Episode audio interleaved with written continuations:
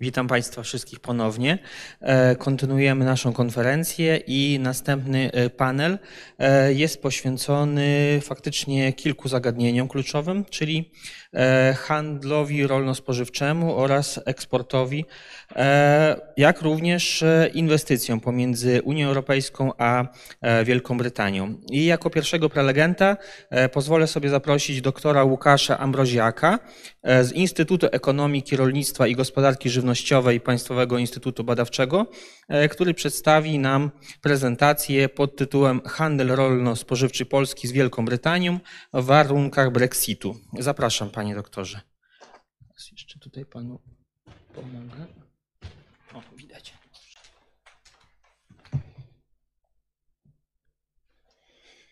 Dziękuję bardzo. Rozumiem, że mam 20 minut, tak? Dobrze, dziękuję. E, szanowni Państwo, szanowni organizatorzy, bardzo dziękuję za zaproszenie na e, Państwa konferencję. O temacie, e, w temacie, tematyka jest jak najbardziej aktualna. No ja może sobie pozwolę zdjąć maseczkę, będzie mi łatwiej mówić. Gdyż tak naprawdę teraz obserwujemy od kilku miesięcy to, co badaliśmy przez ostatnie kilka lat jak rzeczywiście wygląda współpraca gospodarcza y, Unii Europejskiej z Wielką Brytanią. Y, I na przykładzie produktów rolno-spożywczych i handlu tymi produktami przedstawię Państwu pierwsze wnioski wynikające właśnie z tych obserwacji. Otóż na początku kilka słów o umowie. E, potem powiem o e, ogólnych tendencjach w handlu Polski z Wielką Brytanią, jeśli chodzi o produkty rolno-spożywcze. E, następnie przedstawię właśnie to, co działo i dzieje się z polskim handlem rolno-spożywczym z Wielką Brytanią e, od 1 stycznia tego roku. A na koniec, jeśli czas pozwoli, kilka słów o statusie Irlandii Północnej i jak to, jakie może to mieć konsekwencje dla polskiego handlu rolno-spożywczego. Otóż Jeśli chodzi o warunki, na jakich teraz odbywa się wymiana handlowa, jest to e, porozumienie o wolnym handlu, które zostało, można powiedzieć, uzgodnione tydzień przed e, zakończeniem okresu przejściowego. E, I to porozumienie przewiduje zerowe stawki celne. Co, co więcej, jeśli na przykład byśmy spojrzeli sobie na mm, warunki w ramach tego porozumienia, a to, co było wcześniej, czyli jednolity rynek i to, co nam groziło w takim czarnym scenariuszu, a mianowicie twardy Brexit, to spotkaliśmy się gdzieś po środku. Otóż nie ma ceł, ale powróciły kontrole celne, e, jest konieczność przygotowywania e, dokumentacji przewozowej. E, w przypadku wielu produktów właśnie pochodzenia roślinnego czy zwierzęcego są potrzebne certyfikaty weterynaryjne, sanitarne oraz są kwestie związane z regułami pochodzenia, aby dany produkt mógł skorzystać z preferencji. Co prawda w przywozie z Unii Europejskiej do Wielkiej Brytanii te mm, kontrole sanitarne i fitosanitarne nie są do końca przeprowadzane, natomiast Unia Europejska y, y, od początku tego roku wprowadziła takie kontrole. Y, I jak Państwo zobaczą dalej, no miało to pewne reperkusje też dla wzajemnego handlu rolno-spożywczego. Jeśli spojrzymy na znaczenie Wielkiej Brytanii w handlu e, rolno-spożywczym Polski, przede wszystkim e, Wielka Brytania, dlaczego, dlaczego Wielka Brytania jest tak ważna dla polskiego sektora rolno-spożywczego? Otóż jej udział w eksporcie w 2020 roku wyniósł 9%. W porównaniu z pierwszym, z pierwszym rokiem po akcesji mamy wzrost o ponad 3 e, punkty procentowe. Można powiedzieć, że od początku akcesji ten rynek brytyjski stawał się coraz ważniejszy dla polskich eksporterów żywności. No jednym z takich czynników była duża emigracja na wyspy, która no zgodnie z teorią pociąga za sobą strumienie handlu. I y, w handlu z Wielką Brytanią mamy y, wysoki eksport, Natomiast mamy relatywnie niewielki import, przez co mamy dodatnie saldo obrotów. I to saldo tak naprawdę od początku akcesji rośnie. W 2020 roku to było blisko 2,5 miliarda euro, czyli to było była nadwyżka, druga pod względem wielkości, jeśli chodzi o, ogólnie o partnerów handlowych Polski. I jeśli jeszcze spojrzymy na, ten, na te udziały, które są tutaj zaznaczone, e, to widzimy, że nawet od 2016 roku mieliśmy no, może rzeczywiście trudno jest to dostrzec, ale e, mamy e, powolny wzrost znaczenia, mimo tego, że już było wiadomo, że Wielka Brytania opuści Unię Europejską. E, trochę inaczej wyglądało to w przypadku handlu towarów przemysłowych, gdzie tutaj rola, znaczenie Wielkiej Brytanii malało już od 2016 roku, tuż po referendum. A jak to wyglądało y, w, w ostatnich, można powiedzieć, dwóch latach? Otóż mm, przede wszystkim y, y, negocjacje w sprawie wystąpienia Wielkiej Brytanii z Unii Europejskiej oraz te planowane terminy mm, no, wprowadzały dużo niepokoju i niepewności we wzajemnych relacjach gospodarczych. I to było związane z tym, że często mimo tego, że była określona jakaś data, na przykład na wyjście Wielkiej Brytanii z Unii Europejskiej, często tuż przed zdarzało się, że jednak ta data została, zostaje odroczona. E, stąd też to też skutkowało różnymi takimi, e, można powiedzieć, sezonowymi wahaniami w handlu. I na przykład taka pierwsza, pierwsza data, która była istotna dla handlu, to był koniec marca 2019 roku, e, kiedy to Unia Europej Wielka Brytania miała opuścić Unię Europejską. I widzimy tutaj w tym, nie wiem czy widać kursor myszki, nie, nie widać, bo to jest ten. Dobrze. E, I widzimy właśnie e, na, w pierwszym kwartale 2019 roku duży wzrost eksportu na wyspy. Po to, bo y, wszyscy myśleli, że będzie już Brexit i że trzeba będzie, no i że lepiej jest zabezpieczyć się i wyeksportować więcej. Brytyjczycy, Brytyjczycy też z chęcią robili zapasy. Jednak to się nie stało i potem w październiku miał być też, y, miał być, miało być też wyjście Wielkiej Brytanii z Unii Europejskiej. To też się nie stało. Co prawda to jest ta druga y, czerwona kreska od lewej strony. E, natomiast takie bardzo widoczne, widoczny wzrost eksportu i importu nastąpił właśnie w końcówce 2020 roku, kiedy było wiadomo, że kończy się okres przejściowy e, i e, jest ryzyko, że będzie twardy Brexit, bo umowa była niewynegocjowana w zasadzie prawie do, same, do, do końca roku. Wynegocjowano ją w Wigilię. Mm, I też importerzy po obu stronach kanału La Manche czynili zakupy i y, właśnie y, stąd też wzrósł eksport. Natomiast import, import też wzrósł, ale tutaj głównie patrzę z punktu widzenia y, sektora rolno-spożywczego Polski, patrzę na eksport właśnie. I początek tego roku przyniósł wyraźne załamanie obrotów handlowych. W styczniu e, eksport zmalał o blisko 30%, import zmalał o 80%. E, to było załamanie obrotów tak naprawdę no, nie, nienotowane e, w handlu między dwoma krajami no, od, od, bardzo, od bardzo dawna. W kolejnych miesiącach te spadki powoli hamowały, a od czerwca widzimy, że eksport zaczął rosnąć w porównaniu z poprzednim rokiem. I ta tendencja się utrzymuje. Mamy, obserwujemy wzrosty eksportu. Tutaj akurat są dane do sierpnia tego roku, natomiast we wrześniu też był wzrost eksportu do Wielkiej Brytanii.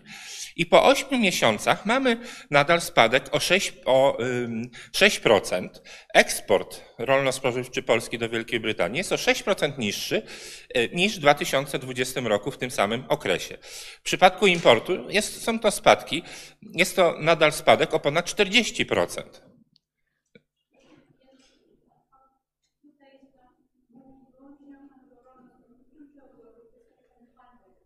Handel rolno-spożywczy. Cała, cała prezentacja dotyczy handlu rolno-spożywczego, tylko no, mm, jest to długie słowo i, i, i po prostu. Także widzimy, jak ta zmiana warunków prowadzenia e, wymiany handlowej mm, właśnie po wygaśnięciu okresu przejściowego wpłynęła właśnie na obroty handlowe. I ten spadek e, e, jeżeli chodzi o zmiany w przypadku poszczególnych państw Unii Europejskiej, one są mniej więcej porównywalne. We wszystkich krajach jest zauważalna tendencja, że import nadal jest dużo poniżej poziomu zeszłego roku, co jest związane z tym, że Unia Europejska od 1 stycznia wprowadziła właśnie pełną kontrolę yy, świadectw, certyfikatów sanitarnych, fitosanitarnych i wszelkiego rodzaju inne tutaj yy, dokumenty przewozowe. Natomiast w Wielkiej Brytanii przewidziano okresy przejściowe, ale też Wielka Brytania sama, jak gdyby w marcu tego roku, te okresy przejściowe sobie wydłużyła, e, co oczywiście nie podoba się Unii. I tutaj narasta pewien konflikt, o którym jeszcze, o którym jeszcze wspomnę.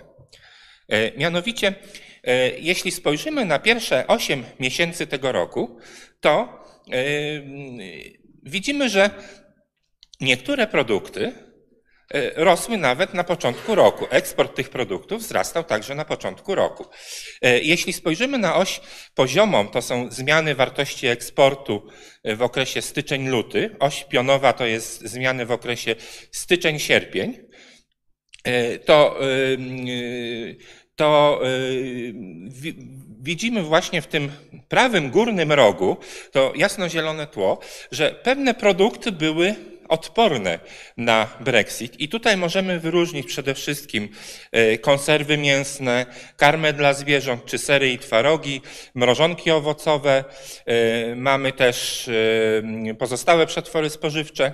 Natomiast jest też szereg produktów, które odnotowały spadek na początku roku. to te wszystkie na lewo od na lewo od tej osi pionowej, e, ale niektórym się udało jednak odrobić straty. I to są te, to są te w lewym górnym rogu. Tam jest na przykład e, wołowina, jest drób, są pozostałe warzywa tutaj typu przede wszystkim pieczarki, e, których jesteśmy ważnym eksporterem na rynek brytyjski.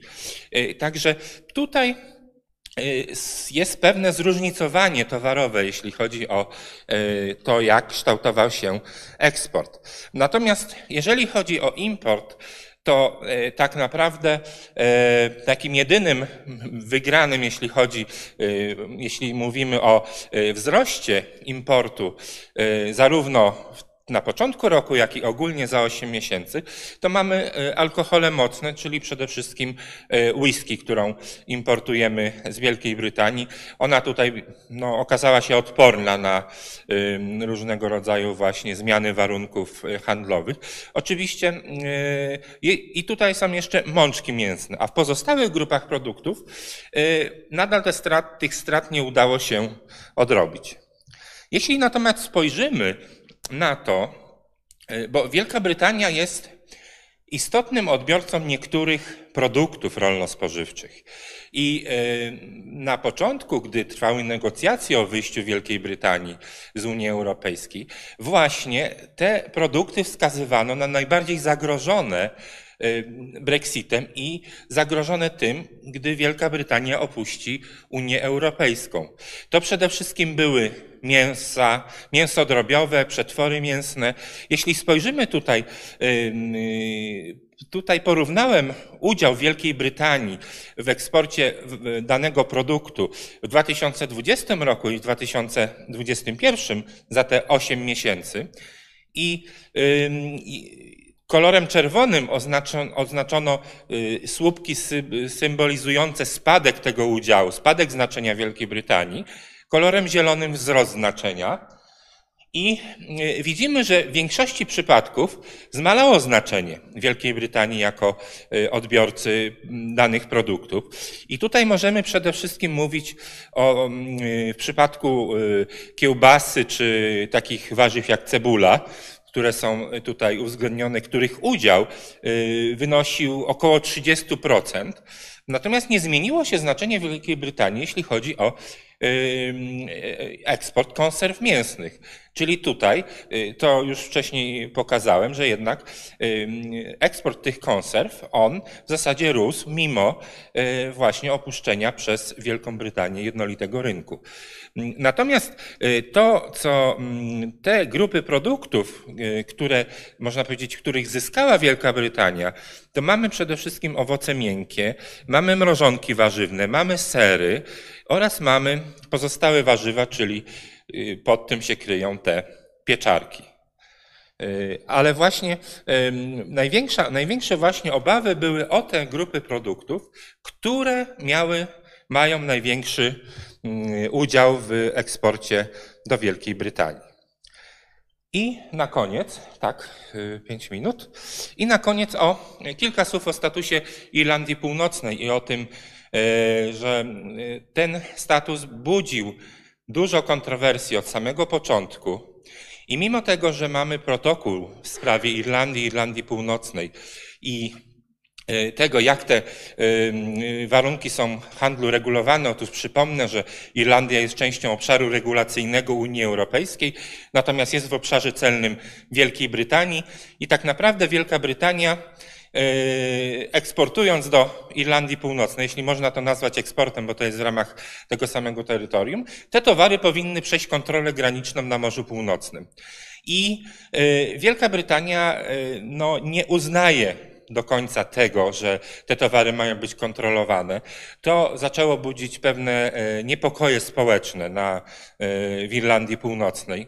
I tak naprawdę nie ma oficjalnej informacji, jak to wszystko wygląda, ale z różnych źródeł można się dowiedzieć, że tak naprawdę te kontrole y, nie przebiegają i istnieje ryzyko właśnie, że towary z Wielkiej Brytanii mogą dostać się na obszar Irlandii Północnej bez kontroli, a jak wiemy na wyspie Irlandia nie ma granicy między Irlandią Północną a Republiką Irlandii i dalej jak gdyby droga jest otwarta na, do y, Unii Europejskiej.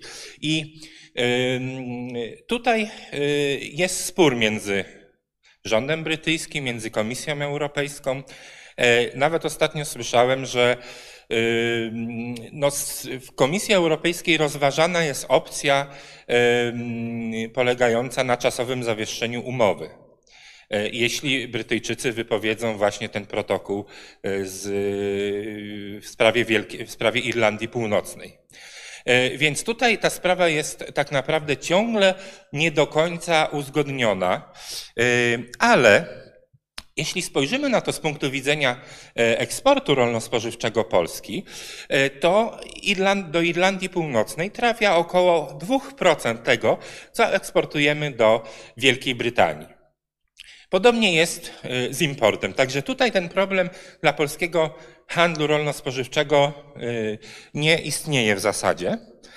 Natomiast to, o czym już powiedziałem, o tym, że istnieje ryzyko właśnie, że niektóre towary mogą dostawać się na rynek Unii Europejskiej właśnie przez Irlandię, to jeśli spojrzymy tutaj na y, wybrane, wybrałem produkty, w imporcie których y, y, z Wielkiej Brytanii do Unii nastąpiły duże zmiany wartości, po Brexicie, a w eksporcie Irlandii do Unii Europejskiej nastąpiły duże zmiany wartości właśnie w tym roku, w ciągu pierwszych y, ośmiu miesięcy.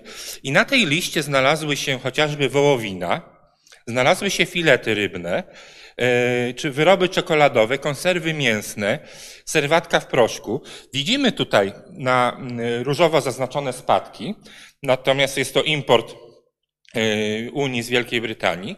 Natomiast widzimy na zielono zaznaczone wzrosty w eksporcie Irlandii do Unii Europejskiej.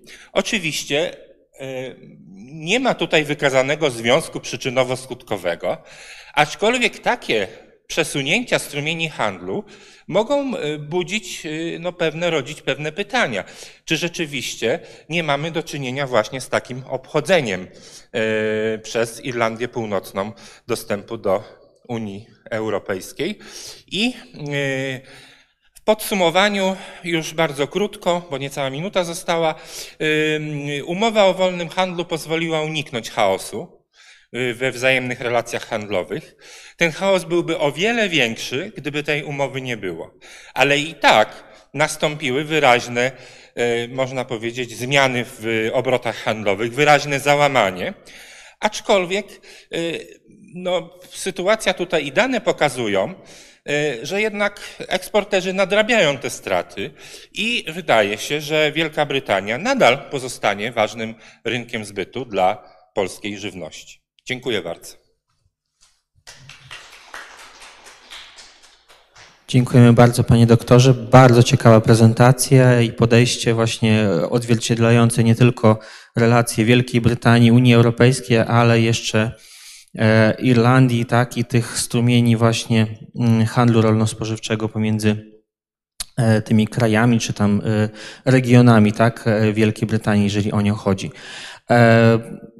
Następne Prezentacja e, jest zatytułowana Skutki Brexitu dla eksportu produktów rolno-spożywczych z krajów Grupy Wyszehradzkiej do Wielkiej Brytanii. I zaprezentuje ją e, doktor habilitowana Karolina Pawlak, profesor e, Uniwersytetu Przyrodniczego w Poznaniu, Wydział Ekonomiczny tego właśnie Uniwersytetu. Zapraszam.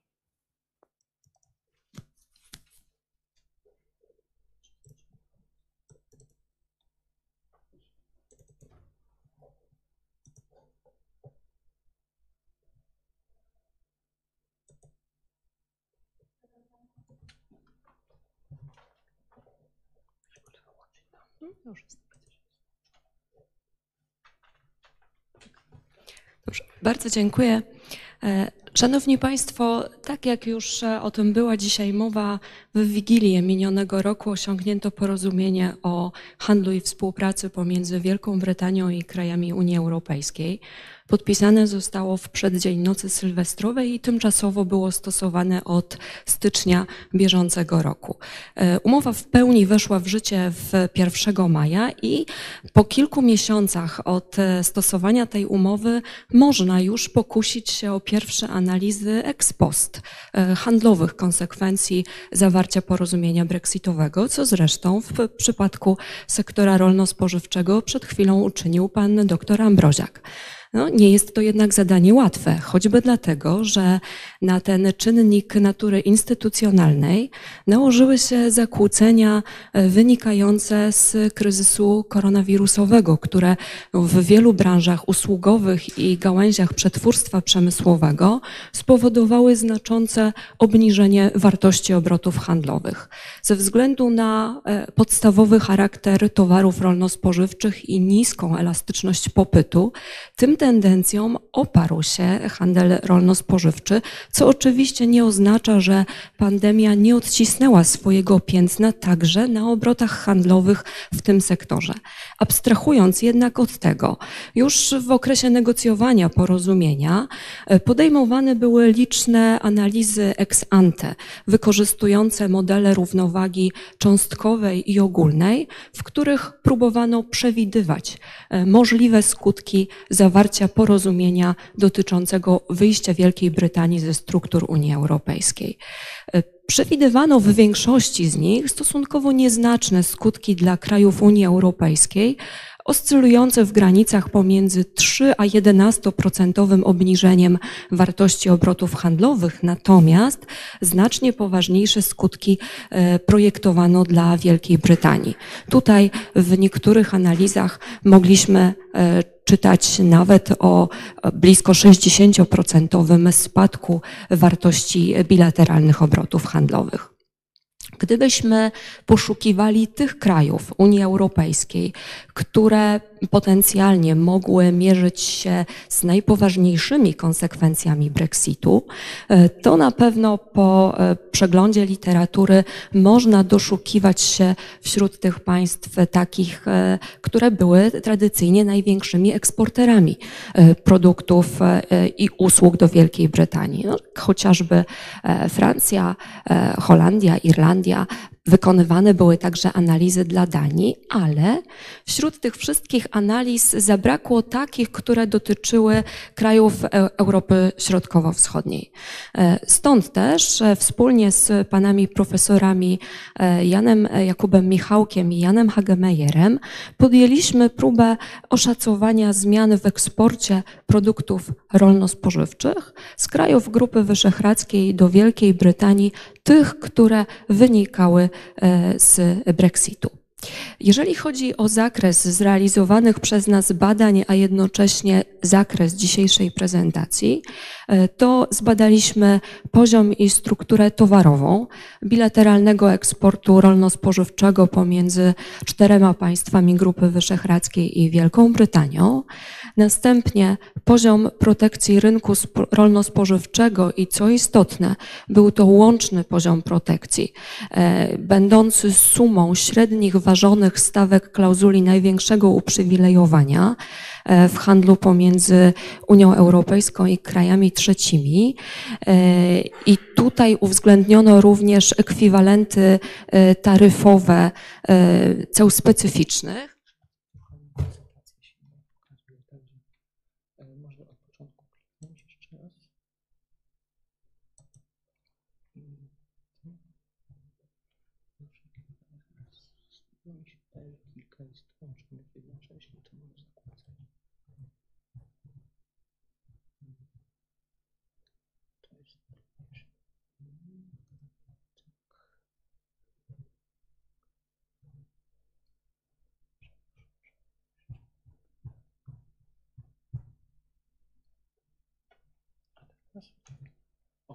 O, bardzo dziękuję.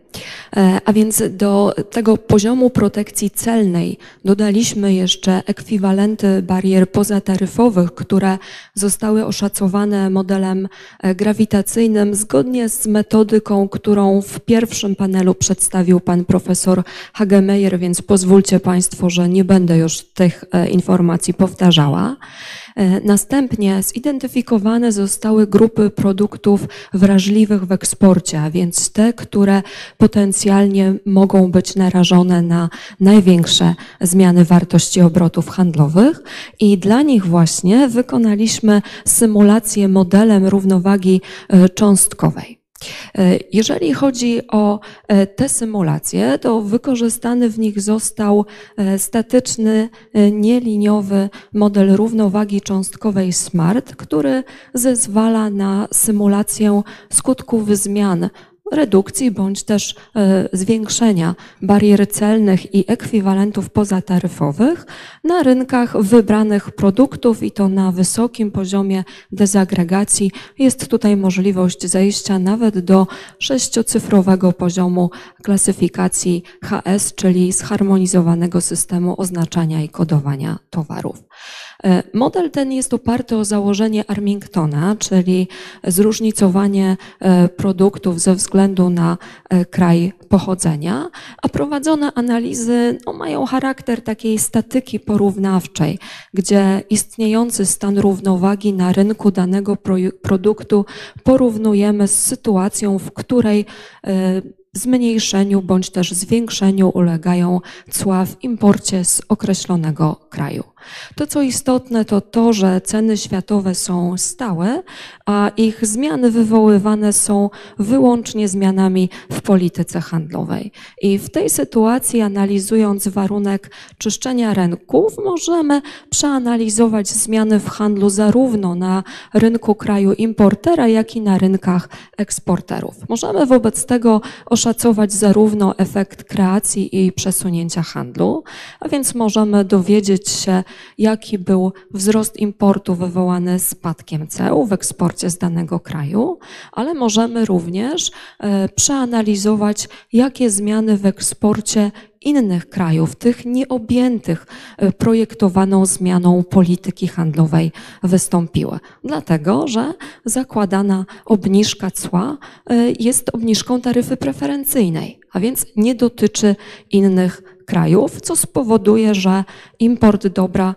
z tego państwa wzrośnie, natomiast z krajów trzecich na skutek zmian cen relatywnych będzie się e, zmniejszać. Jeżeli chodzi o przyjęty przez nas scenariusz symulacji, to jest on bliski, czy wręcz wynika z treści wynegocjowanej umowy.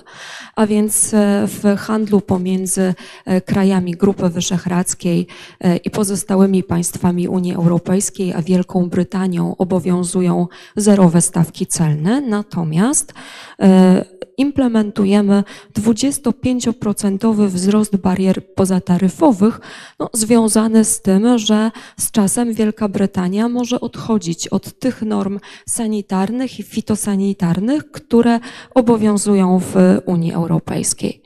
E, przewidujemy również wzrost kosztów wymiany handlowej, a więc wzrost kosztów granicznych związany choćby z tym, że pojawiają się kontrole graniczne związane z przestrzeganiem przepisów celnych i przepisów dotyczących innych kontroli niezbędnych do tego, aby dostawa eksportowa mogła przekroczyć granicę.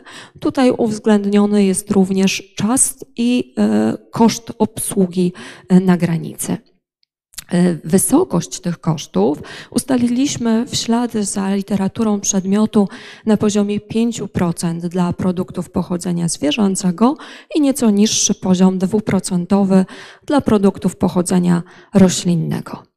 E, cła w handlu pomiędzy Wielką Brytanią i krajami spoza Unii Europejskiej pozostały na niezmienionym poziomie wynikającym ze wspólnej taryfy celnej. I zanim przejdę do wyników symulacji ex ante, chciałabym, żebyśmy jeszcze przyjrzeli się ostatnim latom członkostwa e, Wielkiej Brytanii w strukturach Unii Europejskiej i e, zmianom w handlu i jego strukturze, które następowały.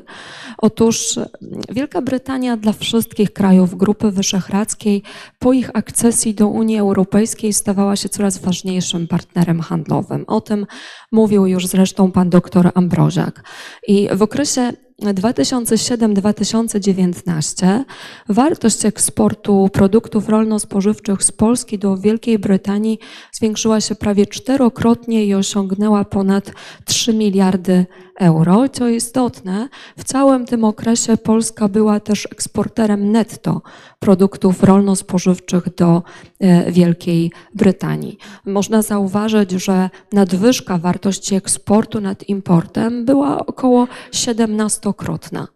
Pozostałe trzy państwa, więc Czechy, Słowacja i Węgry, również były eksporterami netto, przy czym wartość nadwyżki handlowej była tutaj nieporównanie mniejsza niż w Polsce, nawet uwzględniając różnice w wielkości kraju. No, można zadać sobie pytanie, e, z czego wynikała ta duża nadwyżka. I tutaj wśród najistotniejszych powodów można przytoczyć chociażby kilka. E, relatywna bliskość tego rynku, jego wielkość i siła nabywcza konsumentów, a także duża rozpoznawalność polskich produktów na rynku brytyjskim i duże zapotrzebowanie na mnie w grupie migrantów z Polski. E, to są chyba te czynniki, które zadecydowały o tak dynamicznym rozwoju wymiany. Co więcej, handel pomiędzy Polską a Wielką Brytanią był nie tylko większy co do wartości, ale jego struktura była też bardziej zróżnicowana. Proszę spojrzeć, pięć grup produktów, pięć produktów, które zajmowały najważniejsze miejsce w strukturze eksportu z Polski na rynek brytyjski, stanowiły łącznie blisko połowę całości eksportu. To były przede wszystkim mięso i podroby drobiowe, przetwory mięsne, czekolada, wyroby piekarnicze i papierosy. Jeżeli chodzi o pozostałe trzy analizowane państwa, e, w ich eksporcie na rynek brytyjski przeważały przetwory mięsne, czekolada i inne wyroby cukiernicze, karma dla zwierząt i e, różne przetwory spożywcze. E, ponadto w eksporcie z Czech ważne było piwo, a w eksporcie ze Słowacji sery i twarogi. W przypadku wszystkich tych trzech krajów wymienione produkty stanowiły przynajmniej 92, nawet do 99% całości eksportu. No i gdybyśmy teraz zastanawiali się nad tymi produktami, które mogły najbardziej być narażone na zmiany e, obrotów handlowych po wejściu w życie umowy brexitowej, e, to y, musielibyśmy wyłonić te tak zwane produkty wrażliwe. Tutaj istnieją przynajmniej trzy podejścia do tego, w jaki sposób możemy je zidentyfikować. Pierwsze to odwołujące się do udziałów w eksporcie, co przed chwilą zrobiliśmy. Drugie to uwzględniające poziom protekcji. Najlepiej łącznej protekcji, czyli i taryfowej, i pozataryfowej, bo szczególnie w handlu rolno-spożywczym to właśnie bariery pozataryfowe są czynnikiem w dużo istotniejszy sposób ograniczającym wzajemny handel niż cła. I trzecie podejście to takie, które te dwa kryteria pozwoli nam scalić. Gdybyśmy przyjrzeli się łącznemu poziomowi protekcji w ostatniej kolumnie prezentowanej tabeli, możemy zauważyć, że najwyżej chronione były rynki e, mięsa e, wołowego i artykułów mleczarskich. Tutaj e, łączny poziom protekcji wynosił ponad 75% i więcej, aż do stawek, które przekraczały 100%, więc tutaj można już mówić o takich no, bardzo wysokich kominach protekcji wręcz. Nieco niższym poziomem ochrony e, był obwarowany rynek wyrobów tytoniowych i mniejsze e, wartości e, można odnotować w przypadku rynków mięsa drobiowego, wieprzowego, niektórych owoców i warzyw. I teraz Gdybyśmy przyjęli dwa kryteria łącznie, a więc udziału w eksporcie powyżej 0,5% i poziom łącznej protekcji na poziomie minimum 30%, to produkty wrażliwe w eksporcie z Polski do Wielkiej Brytanii stanowiłyby te e, kody taryfowe, które e, widoczne są na e, slajdzie. To są, drodzy Państwo, przede wszystkim mięso, mięso i podroby wołowe, drobiowe, e, to są artykuły mleczarskie, niektóre owoce i warzywa, ale także przetwory rybne, czekolada, wody mineralne, soki owocowe czy karma dla zwierząt. Łącznie takich wrażliwych linii taryfowych było 18 i one stanowiły około 60% całego eksportu z Polski do Wielkiej Brytanii. Jeżeli chodzi o pozostałe trzy państwa Grupy Wyszehradzkiej, tych produktów wrażliwych było zaledwie kilka. Przyjmując te same kryteria, możemy zauważyć, że przede wszystkim e, były to sery i twarogi, przetwory mięsne, czekolada, cukier i karma dla zwierząt. W przypadku eksportu czeskiego linie wrażliwe stanowiły około 1 czwartej wywozu produktów rolno-spożywczych z Czech do Wielkiej Brytanii, a w przypadku Słowacji i Węgier około 80%. I przyjrzyjmy się teraz wynikom symulacji przeprowadzonym z wykorzystaniem e, modelu SMART. Rozpocznijmy od Polski. E, okazuje się, że wejście w życie umowy brexitowej może owocować zmniejszeniem e, obrotów handlowych pomiędzy e, Polską a Wielką Brytanią w granicach 11,5%.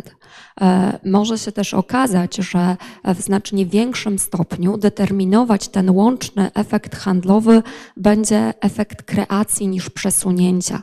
W wymiarze bezwzględnym możemy zauważyć, że tutaj siła tego efektu kreacji jest około 13-krotnie większa niż efektu przesunięcia. To oczywiście wynika z tego, że produkty eksportowane z Polski stają się relatywnie droższe w związku z e, barierami pozataryfowymi i kosztami granicznymi, ale one drożeją też relatywnie w stosunku do produktów pochodzących z innych państw. Największych zmian można by najprawdopodobniej oczekiwać w odniesieniu do e, takich produktów jak niektóre owoce e, i warzywa, mięso i e, podroby jadalne. O ile w przypadku tych pierwszych, a więc tych pochodzących z sektora ogrodniczego, nie byłoby to może tak bardzo niebezpieczne, dlatego że one mają stosunkowo niewielki, około 1% udział w strukturze wywozu, e, to już zmiana dotycząca eksportu mięsa i podrobów może okazać się dosyć znacząca w skutkach dla ich eksporterów, dlatego że to są produkty o znacznym udziale w strukturze wywozu.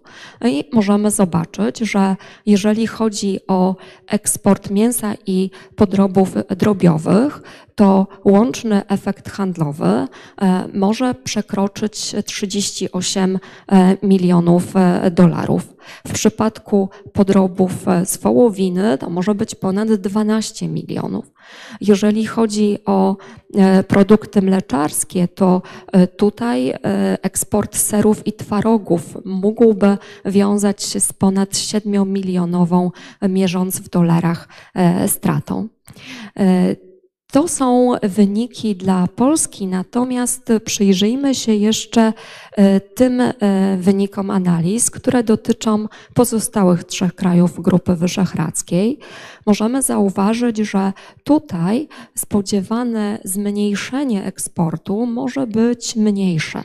W wymiarze względnym ono oscyluje e, w granicach 8% dla każdego z krajów, a gdybyśmy przyjęli wartości bezwzględne, e, sumując e, łączny efekt handlowy dla tych trzech państw, mogłoby się okazać, że mamy tutaj do czynienia z ograniczeniem eksportu rzędu około 9,5 e, miliona dolarów amerykańskich, to jest no, około 15 razy mniej niż w przypadku Polski tak jak e, dla Polski, również i tutaj możemy obserwować, że łączny efekt handlowy przede wszystkim determinowany był e, ujemnym efektem kreacji handlu. Mniejsze było znaczenie efektu przesunięcia. E, tutaj, e, że jedyne e, wyjątki, jakie mogliśmy obserwować, to jest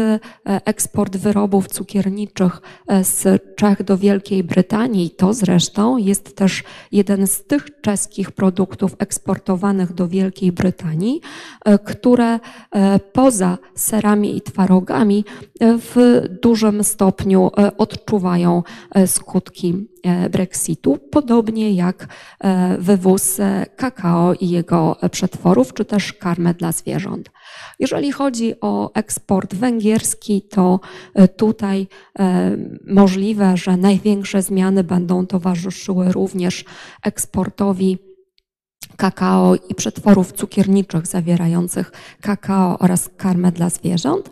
Natomiast jeżeli chodzi o Słowację, to tutaj najistotniejsze ograniczenie bilateralnego handlu może dotyczyć tego produktu, który ma kluczowe znaczenie w eksporcie słowackim na rynek brytyjski, czyli serów i e, twarogów.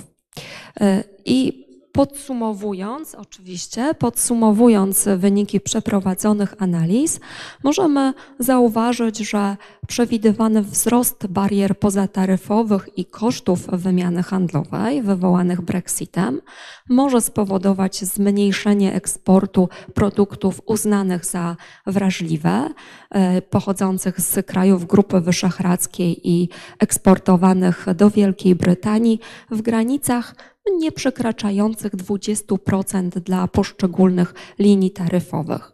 E, to zresztą potwierdza e, wyniki przeglądu literatury i tych analiz, które wykonywane były dla innych państw Unii Europejskiej, takich jak na przykład Dania e, lub Holandia.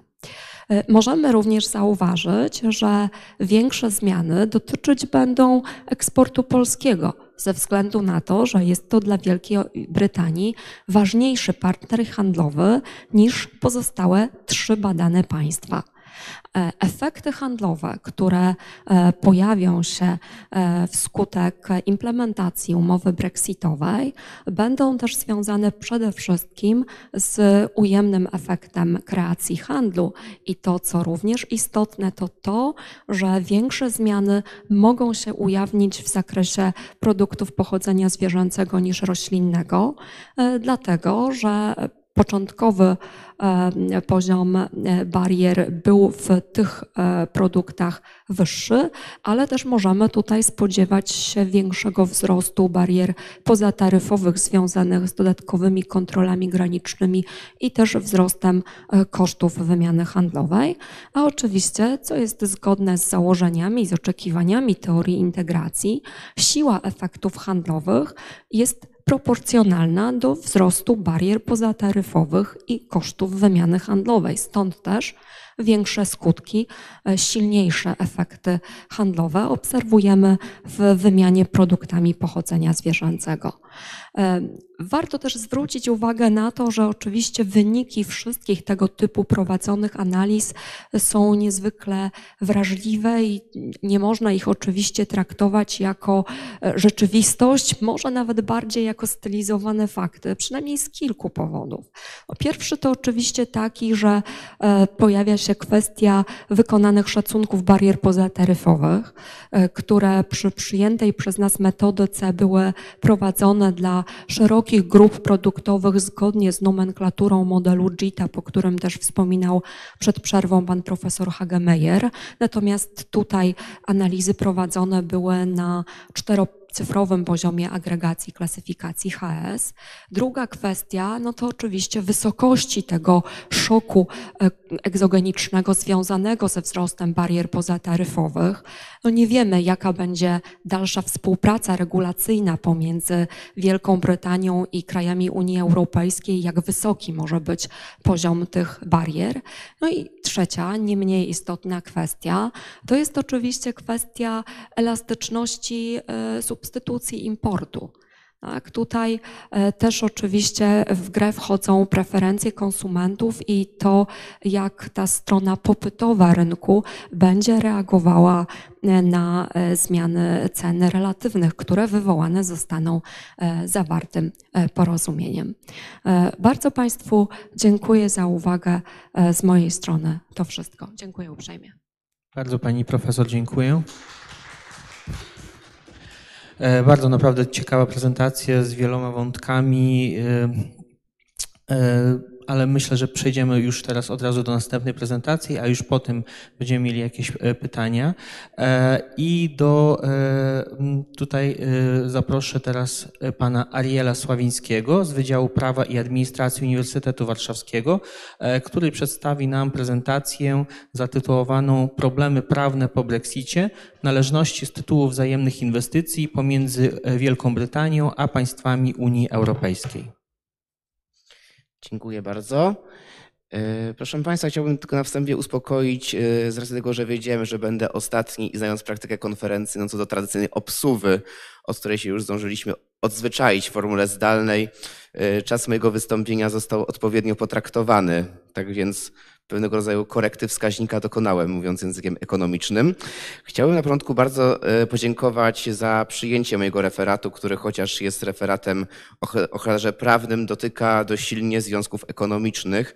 E, I tutaj chciałem poruszyć kwestię, e, która wynikła w trakcie już opuszczania przez Wielką Brytanię Unii Europejskiej, a której moim zdaniem nie poświęcono należytej uwagi, jeżeli chodzi o stosowanie pewnych mechanizmów po tymże opuszczeniu. E, Plan wystąpienia mój obejmie e, opisanie pokrótce obecnego klimatu inwestycyjnego pomiędzy, Polską, pomiędzy, Wielką pomiędzy Wielką Brytanią a Unią Europejską z uwagi na Polskę, chociaż z uwagi na wielość przedstawionych analiz kwestię tę mogę w zasadzie potraktować zdawkowo. Następnie omówię mechanizmy dochodzenia należności z tytułu inwestycji zagranicznych w ramach reżimu ogólnego występującego w prawie międzynarodowym. Następnie opowiem, co się stało z tym arbitrażem inwestycyjnym w Unii Europejskiej, a także czy możliwy jest obecnie taki arbitraż obecnie po wystąpieniu przez Wielką Brytanię z Unii Europejskiej. Generalnie rzecz ujmując, jak dobrze wiemy, mamy bariery taryfowe i bariery pozataryfowe. Bariery taryfowe są to takie tradycyjne ograniczenia w handlu, na przykład cła, z tym, że bariery pozataryfowe są dość szerzej ujęte i, bariery, i, i, też, i, te, i ten właśnie rodzaj barier yy, był obiektem szczególnego zainteresowania prawa Unii Europejskiej to, to jest, żeby przez środki w języku prawnym nazywamy to środki o charakterze równoważnym i, takie, i, tego, i tego rodzaju e, ograniczenia były wprowadzane i one były skutecznie przez Trybunał Sprawiedliwości następnie odrzucane. Jak dobrze wiemy, dochodzenie należności i wiąże się ze stopą zwrotu inwestycji, a także ryzykiem inwestycyjnym i to ryzyko może być zauważone również na wskaźnikach natury makroekonomicznej. Na przykład im większe ryzyko inwestycyjne związane na przykład z ryzykiem walutowym, kiedy kurs waluty jest niestabilny i podlega licznym wahaniom, wpływa następnie na oprocentowanie e, papierów dłużnych emitowanych przez skarb państwa danego państwa członkowskiego e, u inwestorów. Tak więc im, im relacje gospodarcze są bardziej niepokojące, tym państwo musi więcej płacić za dług, który emituje. I jeżeli patrzymy na wykresy sporządzone już po e, Brexicie, jeżeli chodzi o opłacalność emisji obligacji, widzimy tutaj na wskaźniku stopy e, wypłacalności, że e, Wielka Brytania niejako łapie się w stopie pozytywnie, jeżeli chodzi o opłacalność emitowanych obligacji, tak więc zadłużenie jest, tak więc zadłużenie jest oprocentowane nisko. Jeżeli chodzi o Niemcy, czyli aktora unijnego, który jednak pozycję gospodarczą ma może nie powiem, że porównywalną do Wielkiej Brytanii, bo jest to związane z różnego rodzaju różnymi różnicami pomiędzy nimi, jeżeli chodzi jednak o takie wyłącznie zobrazowanie pewnego zjawiska. E, przykład reprezentatywny, już tutaj wskaźnik wypłacalności ma charakter negatywny. A zatem klimat inwestycyjny, jeżeli chodzi o Wielką Brytanię, wydaje się być e, ogólnie mówiąc pozytywniejszy, jeżeli chodzi o e, inwestycje w ramach Unii Europejskiej. Te inwestycje również zaistniały na, w, w, w, rankingu relacji pomiędzy Polską a Unią Europejską, pomiędzy Polską a Wielką Brytanią, co widzimy tutaj w wykresie, który został przedstawiony w, w raporcie Brytyjskiej Izby Handlu, jeżeli chodzi o E, wzrost e, bezpośrednich inwestycji zagranicznych pomiędzy tymi państwami. Widzimy tutaj, że wzrost następuje po roku 2012-2013, co wiąże się moim zdaniem jedną niewyłączną, ale niewyłączną przyczyną jest to, czyli kryzys strefy euro. Polska, zarówno Polska, jak i Wielka Brytania, które nie przyjęły wspólnej waluty, nie musiały, y, nie były obciążone kryzysem greckim, portugalskim i hiszpańskim, jeżeli chodzi o kwestie finansowe. Stąd in, klimat inwestycyjny między tymi dwoma państwami wzrósł na, wzrósł na znaczeniu. I teraz omówię y, te y, metody dochodzenia należności w reżimie ogólnym. W reżimie ogólnym jest tak, że kiedy inwestujemy pieniądze za granicą, głównie w takich dość niepewnych, wahających się jurysdykcjach, na przykład afrykańskich czy południowoamerykańskich, inwestorzy chcą mieć łatwy mechanizm umożliwiający im wyjście z tej inwestycji, ponieważ nie wierzą w mechanizm sądowy istniejący wewnątrz państwa, który niejako będzie premiować to, yy, będzie premiować dane państwo w sporze z przedsiębiorcami. Na tym tle powstały umowy inwestycyjne, tak zwane bilateral e, investment e, treaties, które zawierały tak zwane klauzule arbitrażowe i klauzule te arbitrażowe umożliwiały inwestorom pozywanie państw przed trybunały, przed trybunały arbitrażowe, żeby ten Trybunał Arbitrażowy następnie wydawał ważny wyrok obligujący państwo do zapłaty na odszkodowania, które wynikało, odszkodowania, które rekompensowało straty na przykład straty regulacyjne. Jeżeli państwo przyjęło regulacje, y, które były negatywnie skierowane przeciwko danemu biznesowi zagranicznemu, biznes ten mógł żądać naprawienia szkód związanych z wprowadzeniem tychże regulacji. Przykład, przykład z ostatnich kilku tygodni była, były Stany Zjednoczone i Polska, jeżeli chodzi o Lex TVN, kiedy to prawnicy TVN-u E, mówili, że podejmą środki przewidziane umową inwestycyjną pomiędzy Polską a Stanami Zjednoczonymi, żeby zrekompensować koszt sprzedaży TVN-u po wartości niższej niż rynkowa. E, z uwagi na to, że ostateczny wymiar środków regulacyjnych poszedł w innym kierunku, ta możliwość nie została spełniona. Z tym, że wiązałaby się ona moim zdaniem z dość dużym ryzykiem, jeżeli chodzi o dopuszczalność wniesienia powództwa, o czym będę mówić dalej w, w kontekście wyroku sobie Achmea, albowiem TVN nie był bezpośrednio kontrolowany przez, przez rynek amerykański, ale pośrednio przez spółkę prawa niderlandzkiego, która jest spółką prawa Unii Europejskiej i która korzysta ze swobód, ze swobód, ze swobód unijnych. I teraz co się stało w ramach Achmea? W wyroku w sprawie Achmea wydanym przez Trybunał Sprawiedliwości Unii Europejskiej w roku 2018 Trybunał Sprawiedliwości Unii Europejskiej stwierdził, że istnienie umów handlowych pomiędzy państwami członkowskimi jest niezgodny ze standardem unijnym. Dlaczego jest niezgodny? Ku temu są dwa powody. Z jednej strony mamy kwestię zakazu dyskryminacji z uwagi na przynależność państwową. Żeby rynek wewnętrzny funkcjonował jak rynek państwowy, nie może być barier w handlu, barier taryfowych czy barier pozataryfowych, takich jak, e, takich jak mamy w relacji z państwem trzecim. Jeżeli, jeżeli jednak jest tak, że istnieje jakaś bariera handlowa i obywatel jednego państwa, jeżeli mamy na przykłady Francji i Niemiec, jeżeli w relacji Polska-Niemcy istniałaby umowa przyznająca jednostce uprawnienie do dochodzenia należności z tytułu działania państwa, a a obywatel francuski byłby tej możliwości pozbawiony, mielibyśmy do, do czynienia z dyskryminacją z uwagi na przynależność państwową. A co za tym idzie, jest to kwestia również braku jednolitego stosowania prawa Unii Europejskiej oraz pozbawienia go skuteczności. Jeżeli chodzi o stosowanie prawa, prawa Unii Europejskiej, jako przykład można wskazać wyrok, który zapadł w październiku tego roku e, przed CUE dotyczącego e, spółki Abris, która była wehikułem inwestycyjnym, która posiadała w Polsce bank FM, a następnie w wyniku działań nadzorczych Komisji Nadzoru Finansowego była ona zmuszona do sprzedaży tych akcji po, po, jej zdaniem cenie niższej niż byłaby to cena rynkowa, gdyby sprzedała te akcje w ramach normalnego procesu handlowego, nie zaś pod przymusem wynikającym z tego, że e, te akcje musiała zbyć do danej daty, o czym kontrahenci wszyscy zresztą wiedzieli i mogli wykorzystywać tę okoliczność w procesie negocjacyjnym. I tutaj pojawił się problem taki, że KNF, czyli nasz organ nadzorczy, wykonywał bezpośrednio prawo Unii Europejskiej, jeżeli chodzi o nadzór nad sektorem bankowym. I teraz możliwość przyznania jednostce odszkodowania w wyniku zgodnego z prawem unijnym działania państwa członkowskiego byłaby nie do pogodzenia z zapewnieniem jednolitej skuteczności prawa unijnego, gdyż w istocie państwo członkowskie nie stosowałoby tych norm z uwagi na obawę zapłaty dość wysokiego odszkodowania, które zresztą zostało zasądzone przez Trybunał Arbitrażowy w Sztokholmie w kwocie 650 milionów e, euro. I w ramach tego wyroku Achmea e, następnie rząd polski wypowiedział jednostronnie umowę handlową pomiędzy Polską a Wielką Brytanią, która została zawarta.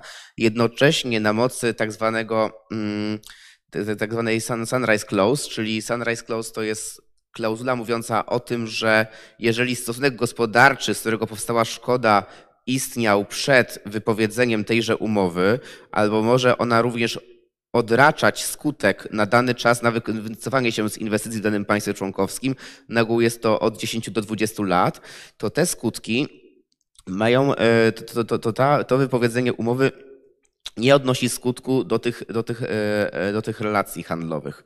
I z tejże właśnie możliwości tutaj skorzystano, gdzie te, termin ten wynosi lat 15 na wystąpienie z potencjalnymi roszczeniami. E, przez inwestorów brytyjskich względem Polski. Natomiast nie jest to do końca trafne konstrukcyjnie, ze względu na to, że, że Trybunał stwierdził, że, te, że teże umowy nie mogły funkcjonować i być wykonywane od dnia przystąpienia do Unii Europejskiej, czy też wspólnoty europejskiej wtedy, bo to raczej dotyczyło relacji handlowych. Tak więc w przypadku Polski już od 1 maja 2004 roku praktyce jest tak, że sądy arbitrażowe, o czym teraz, do czego teraz zwrócę, kierują się zasadą kompetenc kompetenc. To jest zasada mówiąca o tym, że wyłącznie sąd arbitrażowy albo Trybunał Międzynarodowy jest właściwy do badania swojej kompetencji. I Trybunały arbitrażowe wskutek tego wyroku zajmują y, dwa odmienne stanowiska. Z jednej strony na przykład odmawiają stosowania wyroku Achmea, a z drugiej strony mogą ten wyrok y, ignorować. I tutaj pojawia się również problem ważności dotychczas wydanych orzeczeń. I ten problem nie został w ogóle zagospodarowany w ramach procesu negocjacyjnego pomiędzy Unią Europejską a Wielką Brytanią i oznacza w praktyce to, że inwestorzy z Wielkiej Brytanii mogą być pozbawieni, a przedsiębiorcy z Unii vice versa, skutecznej ochrony sądowej w zakresie stosunków handlowych, co jako ograniczenie pozataryfowe może wynosić negatywnie na y, poziom wymiany handlowej, a także wpłynąć negatywnie na wskaźniki makroekonomiczne. I jeżeli chodzi o to, y, o tę kwestię, to tutaj y, należy za- zastanowić się nad tym, znaczy zastanowić y, ja się nad tym zastanowiłem i to zbadałem, na, na temat tego, czy umowa handlowa, która obecnie jest zawarta między Polską, między Unią Europejską a Wielką Brytanią, przewiduje skuteczny mechanizm dochodzenia należności. Odpowiedź na to pytanie jest niestety negatywna, co wiąże się z pozbawieniem umowy o warunk- e, określającej relacje handlowe między Polską, a między Unią Europejską a Wielką Brytanią skutku bezpośredniego. Skutek bezpośredni to jest taka konstrukcja prawna, która umożliwia powołanie się jednostce przed organem państwa bezpośrednio na normę prawa międzynarodowego. Tak więc i nawet jeżeli umowa zawarta między, między Unią Europejską a Wielką Brytanią przewiduje mechanizm proinwestycyjny minimalizowania obostrzeń i ograniczeń, to jednostka ta nie może się na ten mechanizm powołać przed sądem. Wyłącznie Unia Europejska albo odpowiednio Wielka Brytania mogą skierować sprawę przed Trybunał Arbitrażowy, gdyby dane ograniczenia były już na tyle istotne, że istotnie zaburzałyby handel pomiędzy nimi na niekorzyść jednej z tych stron. I Kolejnym ograniczeniem jest to, że nawet jeżeli patrzymy na standard, który wynika z ochrony inwestora w ramach tej umowy przy założeniu jej należytego wykonywania, jest to standard istotnie niższy niż istniejący dla przedsiębiorców w ramach Unii Europejskiej. Przede wszystkim dlatego, że przedsiębiorca e, unijny nie może być traktowany negatywnie, jeżeli chodzi o swoją przynależność państwową, natomiast w stosunku do Natomiast dopuszczalne jest w Unii Europejskiej gorsze traktowanie y, swojego państwa członkowskiego, czyli przedsiębiorcy w ramach stosunku wewnętrznego mogą być traktowani negaty- bardziej negatywnie niż przedsiębiorcy zewnętrzni. Natomiast jeżeli chodzi o standard ochrony Wielkiej, inwestorów z Wielkiej Brytanii, jest to standard wyłącznie krajowy. Tak więc y, inwestorzy nie mogą powołać się na standard jednolitego rynku dla ochrony swoich praw i obowiązków. Te wszystkie problemy sprawiają e, to, że w istocie e, tak naprawdę to, to jedyne, co może być zrobione, to to, że przedsiębiorcy Wielkiej Brytanii tworzą wehikuły inwestycyjne w Luksemburgu, w Niderlandach oraz w, e, na Malcie po to, ażeby tylko i wyłącznie uzyskać podmiotowość prawną w ramach Unii Europejskiej i korzystać z tych mechanizmów, które przewiduje wobec nich prawo Unii Europejskiej. Wydaje się, że kwestia ta y, odżyje, gdyż już teraz wskazuje się na to, że inwestorzy coraz częściej kierują sprawy przed Trybunały Arbitrażowe w ramach stosunków pomiędzy Unią Europejską a Wielką Brytanią, wskazując na to, że wypowiedzenie umowy, umów, które zostały zawarte, było bezskuteczne wobec nich z uwagi na istnienie tychże Sunrise Clauses, czyli tych klauzul, które y, dopuszczały przetrwanie danego uprawnienia dla jednostki również po wypowiedzeniu umowy międzynarodowej. Trudno jest obecnie wskazać, jaki jest rozmiar tych spraw, jaka jest skala, z uwagi na to, że jakiekolwiek istniejące ograniczenia handlowe mają wyłącznie charakter wstępny i charakter głównie polityczny. Przykładem są kutry pomiędzy, na kanale La Manche pomiędzy Francją i Wielką Brytanią, które są zatrzymywane, czego jednak nie możemy odnieść do sytuacji makro w ujęciu, ka- ujęciu wszystkich państw członkowskich Unii Europejskiej oraz Wielkiej Brytanii. Tak więc, e, jeżeli sytuacja się nie zmieni, powstanie dość poważny problem, który będzie z tego tytułu wynikać. I na tym chciałbym zakończyć moją prezentację z uwagi na to, że jest to wyłącznie zalążek dla dalszej dyskusji, a także w zasadzie wytknięcie niekonsekwencji prawodawcy, braku skupienia się na pewnej kwestii oraz zarysowania ryzyk, które mogą z tego tu wystąpić, co mam nadzieję udało mi się w wystarczającym zakresie wskazać. Bardzo Państwu dziękuję. Bardzo dziękuję. E, pr- Proszę Państwa, przechodzimy do dyskusji w takim razie. Czy są pytania do prelegentów z drugiego panelu?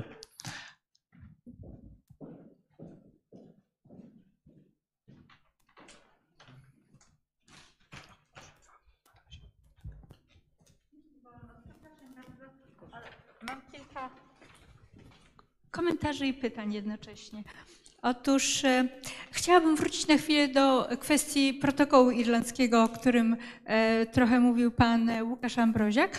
E, pozwolę sobie przypomnieć, że właśnie w ramach tego problemu usiłuje między mm, Komisją Europejską a Wielką Brytanią, pojawiła się, jeszcze raz wspomnę, taka koncepcja, że kontrole celne mają być obniżone, takie te, które z, tego tytułu protokołu są, zostały wprowadzone między Irlandią a Irlandią Północną o 80%, a formalności celne e, o, o około 50%. Natomiast ten problem e, jest E, Pojawia się trade-off e, ze strony, ze strony Wielkiej Brytanii i on wiąże się z tym, co mówił przed chwileczką pan Ariel Sławiński. E, e, Wielka Brytania domaga się w zamian za zgodę na obniżenie e, tych e, kontroli, czy też po prostu re- no ich generalnie redukcję, zniesienie e, kontroli CUE nad, m, nad protokołem irlandzkim, zastąpieniem go e, arbitrażem niezależnym, międzynarodowym. Więc ewentualnie byłoby pytanie w związku z tym do pana Ariela, jak on widzi możliwość, ale momencik, e, tej, rozwiązania tej kwestii ze swojego punktu widzenia. I chciałabym jeszcze dodać, mowa też o tym była o dużych spadkach handlu w handlu spożywczym. Ja wskazywałam w swoim wystąpieniu o dużych handlu ogółem i znowu pojawiła się kwestia wpływu Brexitu na, e, na, na handel. M- m- Dokonałam pewnego szybko, pewnego obliczenia. Otóż e, Wielkiej Brytanii spadek PKB w pierwszym kwartale wynosił, z powodu COVID-u wynosił 22%. E, Całoroczny spadek było 9,8% i był to największy jednoroczny spadek Wielkiej Brytanii od 300 lat.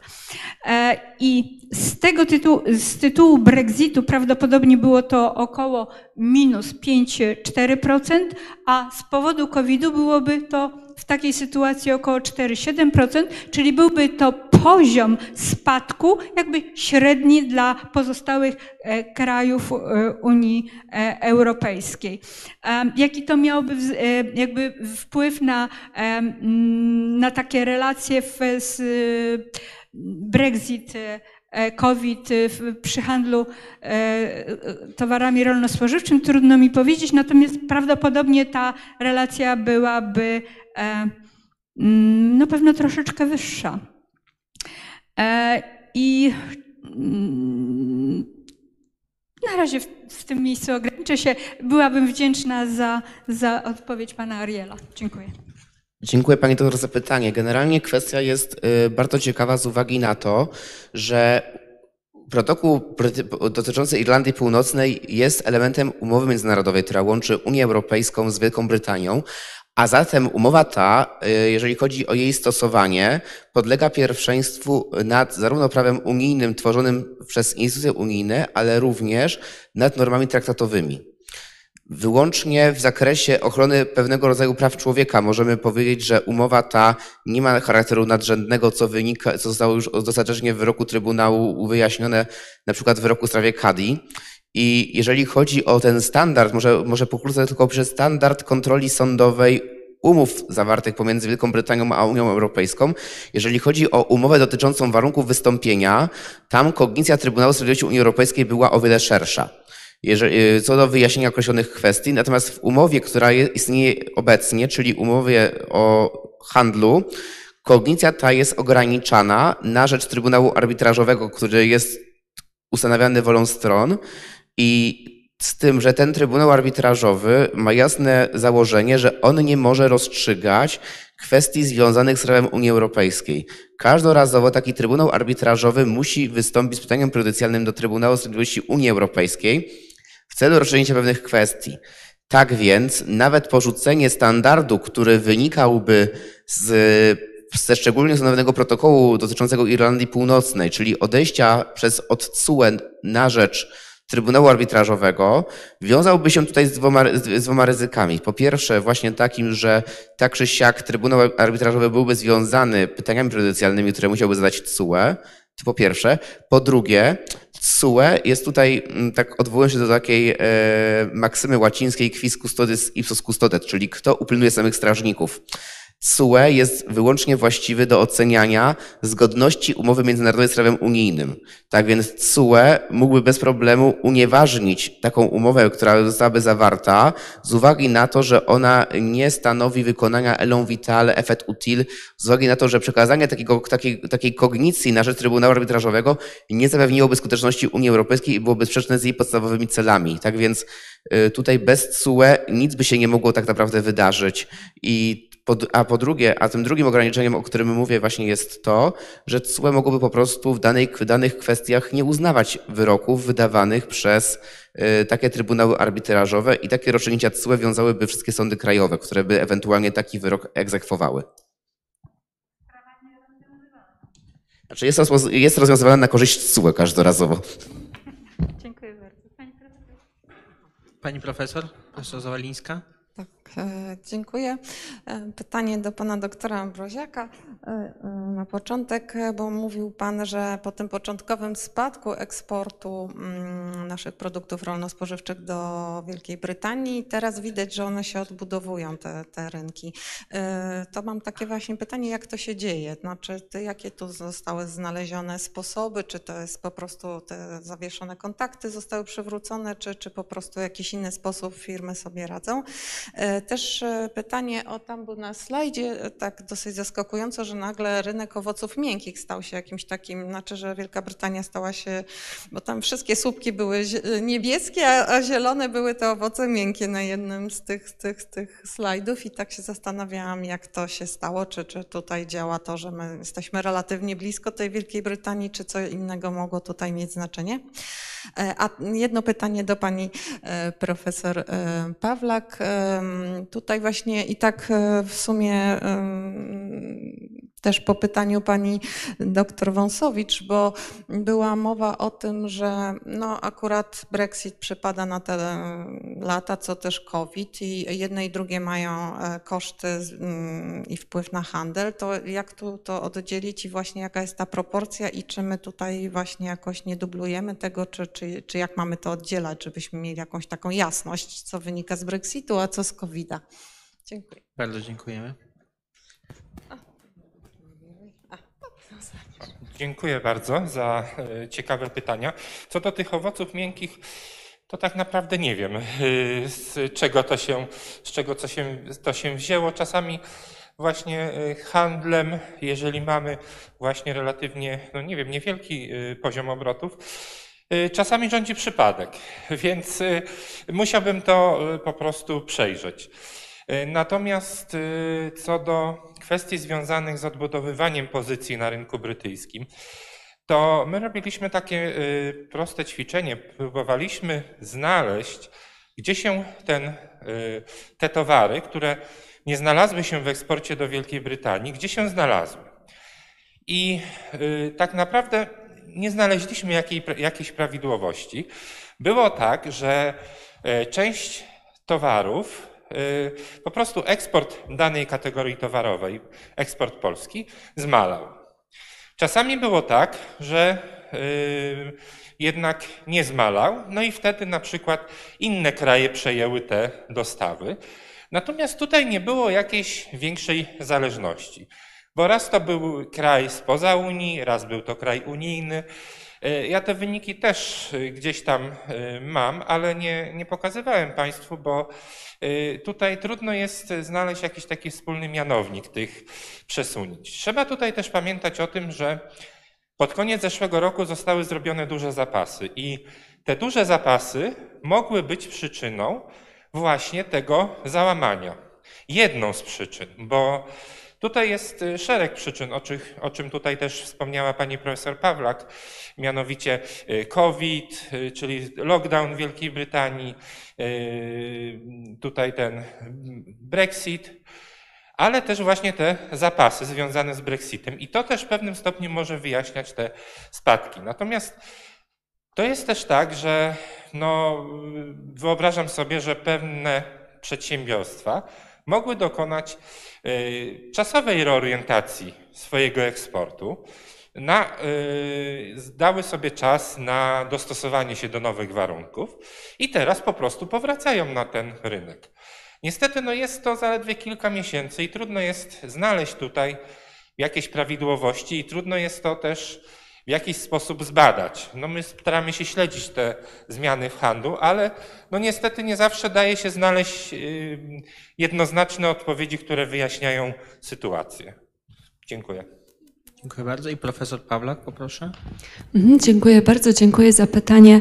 E, pytanie nie jest łatwe, ale postaram się znaleźć na nie stosunkowo prostą odpowiedź, dlatego że jeżeli chodzi o handel ogółem, a więc ten uwzględniający i towary, usługi, to tutaj proporcje pomiędzy skutkami wywołanymi przez kryzys koronawirusowy i umowę brexitową przybliżyła pani dr Donin-Wąsowicz. Natomiast sektor rolno-spożywczy nie po raz pierwszy odznacza się specyfiką.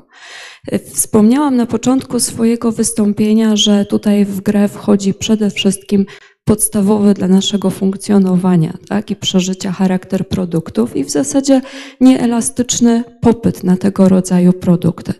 E, I e, te wyniki, które uzyskaliśmy, może to i trochę ryzykowne twierdzenie, ale ja bym przypisała e, niemal w pełni, czy wręcz w pełni właśnie umowie brexitowej, dlatego że handel pomiędzy Polską a Wielką Brytanią, posłużmy się tutaj może przykładem Polski, tym nam najbliższym, w zasadzie nie uległ e, zmniejszeniu. E, krytyczne było pierwsze półrocze bieżącego roku, o czym mówił pan doktor Ambroziak, ale e, no widzimy, że te relacje już się odbudowują.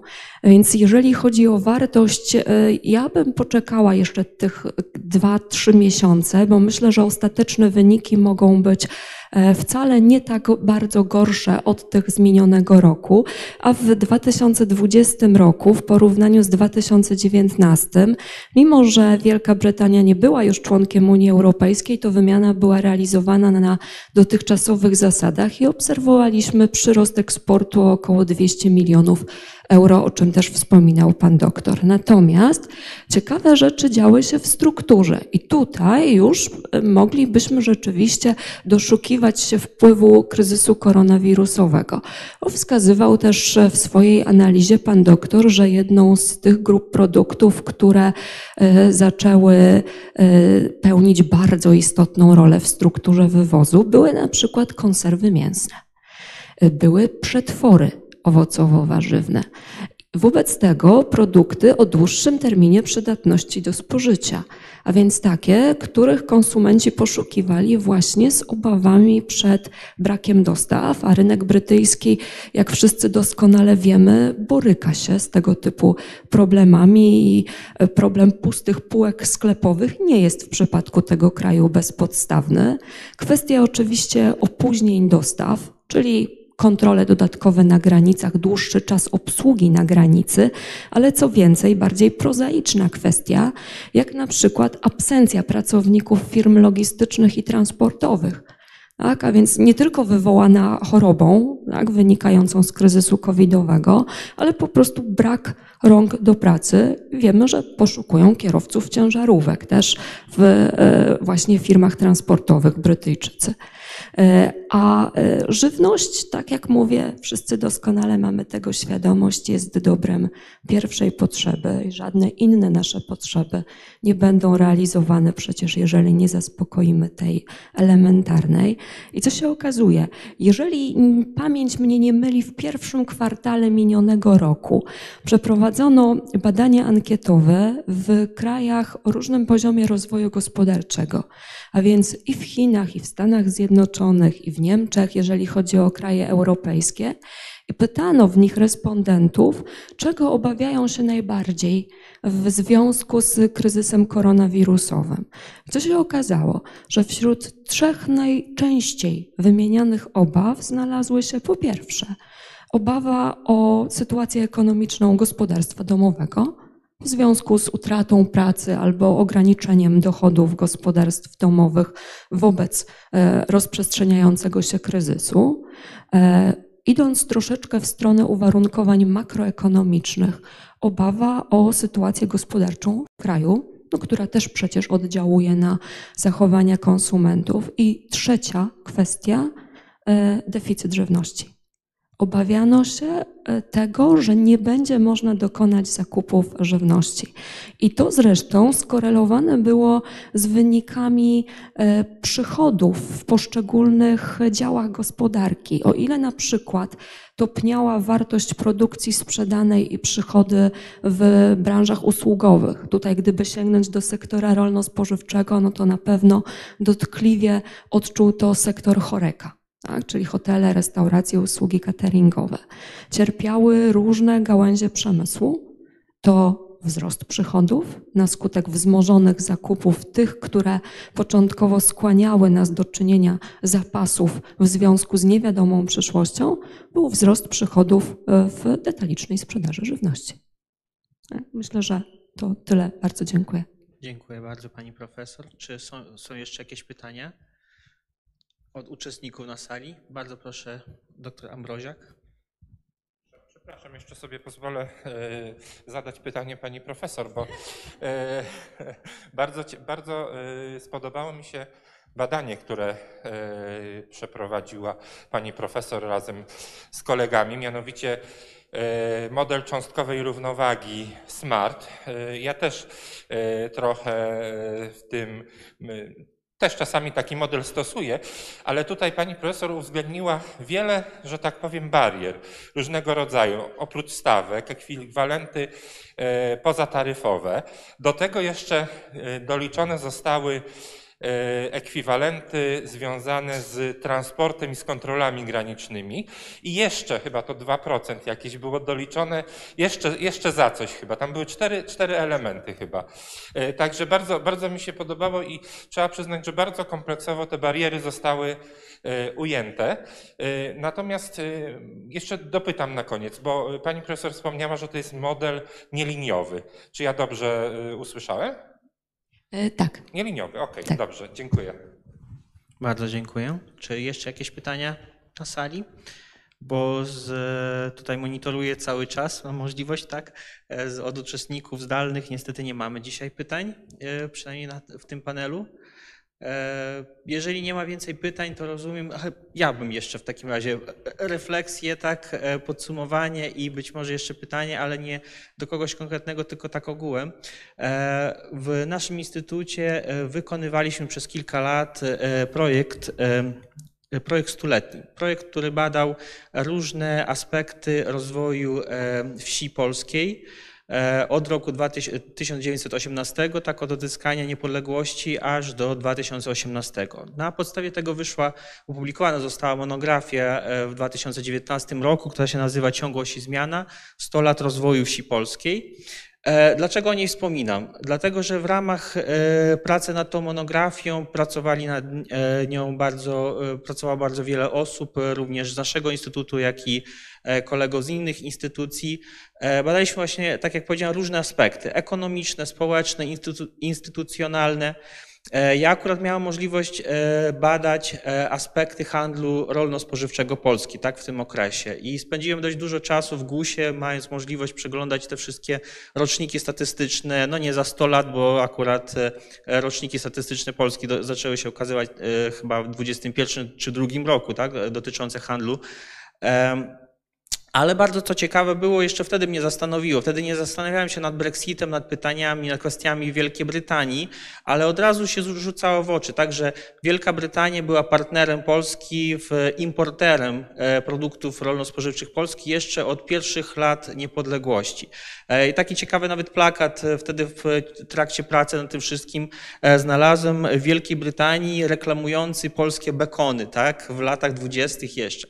Czyli to faktycznie to, co było tak, e, e, ten fundament, który został stworzony, być może jeszcze warto by sięgnąć jeszcze dalej, tak, gdyż nie mówię, że e, handel rolno-spożywczy z Wielką Brytanią zaczął się od 1918 roku, ale takie było nasze badanie, tak fokusowało właśnie na tych latach. E, chodzi mi o to, że da się prześledzić tak, na, z, z dzisiejszych prezentacji faktycznie ten ciąg, tak, jest, jest e, ta ciągła współpraca i szczególnie nasz instytut e, się cieszy, tak, bo to jest współpraca, która podlega naszym badaniom, tak, rolno-spożywczym.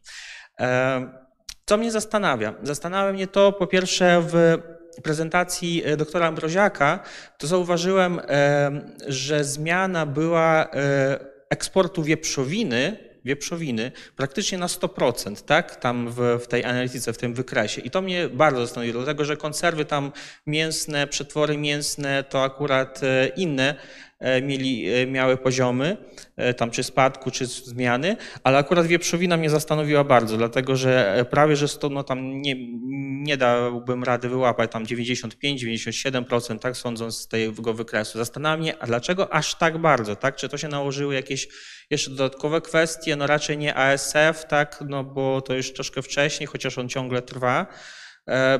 Być może reflektował Pan na tym, dlaczego tam akurat na samym dole tego wykresu jest ta wieprzowina. Być może nie, tak? Tak jak tutaj już e, profesor Pawlak dzisiaj mówiła, jest dużo kwestii, dużo nakładających się tak rzeczy, tak, e, które odbijają się na, na tych faktycznych statystykach, bo to bardzo właśnie Pana e, prezentacja była w tym sensie ciekawa. Zobaczyć, jak to jest E, w, w, w życiu rzeczywistym, tak jak to. E, druga kwestia, która mnie zastanawia, to oczywiście zawsze się cieszymy, jak eksportujemy, dlatego że jednak państwo zarabia, tak, podmioty gospodarcze zarabiają, ale zawsze jest ta kwestia Poszczególne sektory wytwarzają tak swoją produkcję z różnym wkładem wartości dodanej. No i tutaj, jeżeli mówimy oczywiście o produkcji rolno-spożywczej, zawsze rozumiemy, że jeżeli porównujemy to do bardziej sektorów intensywnych technologicznie, tak innowacyjnych, to oczywiście rolno-spożywcze to jest bardzo fajne, bardzo dobre, ale czy aż tak perspektywiczne, tak na długo, długookresowym okresie?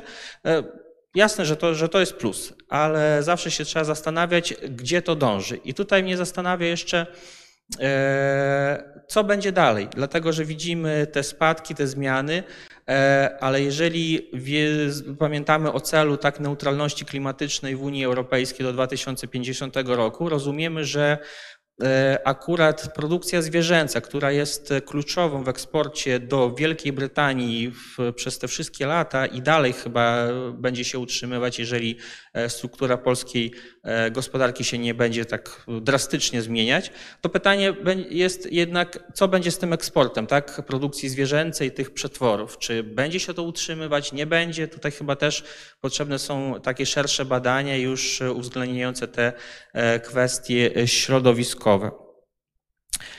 E, tak faktycznie takie refleksje, nie wiem, czy ktoś chciałby na nie odpowiedzieć, zastanowić się, podyskutować. Tak, pani, pani, pani Maria? Bardzo proszę, doktor Duni-Monsowicz. Dziękuję serdecznie. W, tej, w tym kontekście historycznym, o którym Pan wspomniał, wydaje mi się, że, że jest ważne po prostu pamiętanie o tym, że Tradycyjnie stosunki handlowe z Wielką Brytanią po odzyskaniu Polskę, przez Polskę niepodległości w 18 roku były bardzo dobre. I jeśli się popatrzy na strukturę e, e, handlu ogółem, to e, obecnie Wielka Brytania jest e, piątym, ósmym e, państwem, partnerem w eksporcie i imporcie e, handlu ogółem. I, a jeśli spojrzy się na tę relację strukturalne w latach 24, 27, 37, przepraszam bardzo, to mamy do czynienia z dokładnie taką samą strukturą, czyli handlu i partnerów w handlu, czyli innymi słowy, jednym z najważniejszych partnerów w okresie historycznym były Niemcy, pozostają Niemcy, a e, Wielka Brytania zajmuje to właśnie, tak jak powiedziałam, piąte, piąte ósme miejsce. Więc jest, e, ta struktura była załamana w okresie 45 e, 92 i od 93 roku ona powróciła do tych e, kierunków historycznych. E, ja nie, nie badałam tego przed, e, przed wojną, pierwszą wojną światową, ale po wojnie światowej te historyczne kierunki tak się ukształtowały. Dziękuję bardzo. Bardzo dziękuję Pani. Podsumowanie. Kiedy planowaliśmy organizację tej konferencji, za co jestem bardzo wdzięczny właśnie zespołowi e, badaczy e, Brexitu e, Uniwersytetu Warszawskiego, Zastanawialiśmy się, pod jakim jakby kątem tak, to rozpatrywać. Brexit. Zawsze jakby jest pewne rozumienie, że być może jest to negatywne, tak? No ale żyjemy w świecie, gdzie są ciągle, ciągłe zmiany i oczywiście od nich się nie schowamy. Jest to zawsze dynamiczne środowisko. Co mnie jeszcze zastanowiło, to że zawsze chcemy badać rozwój, tak?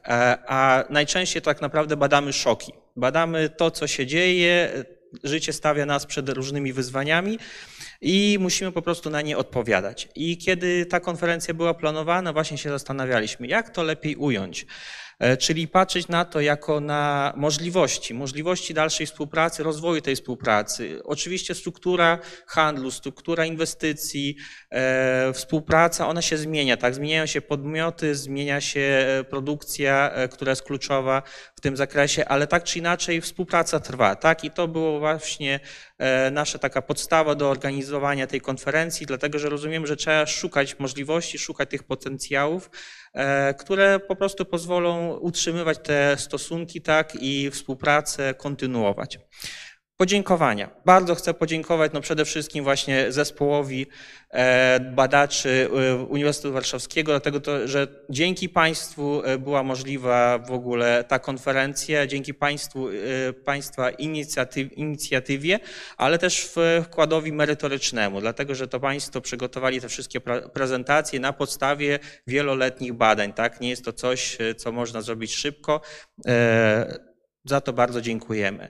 E, również jeszcze raz dziękujemy ambasadzie brytyjskiej w Warszawie za również merytoryczną współpracę i e, wsparcie w organizacji tej konferencji, e, jak również dziękujemy bardzo za wsparcie medialne Wszechnicy, o której dzisiaj wspominałem we wstępie. Bardzo dziękuję Państwu, życzę miłego dnia i zapraszam jeszcze raz na kawę, herbatę do sali Stasica.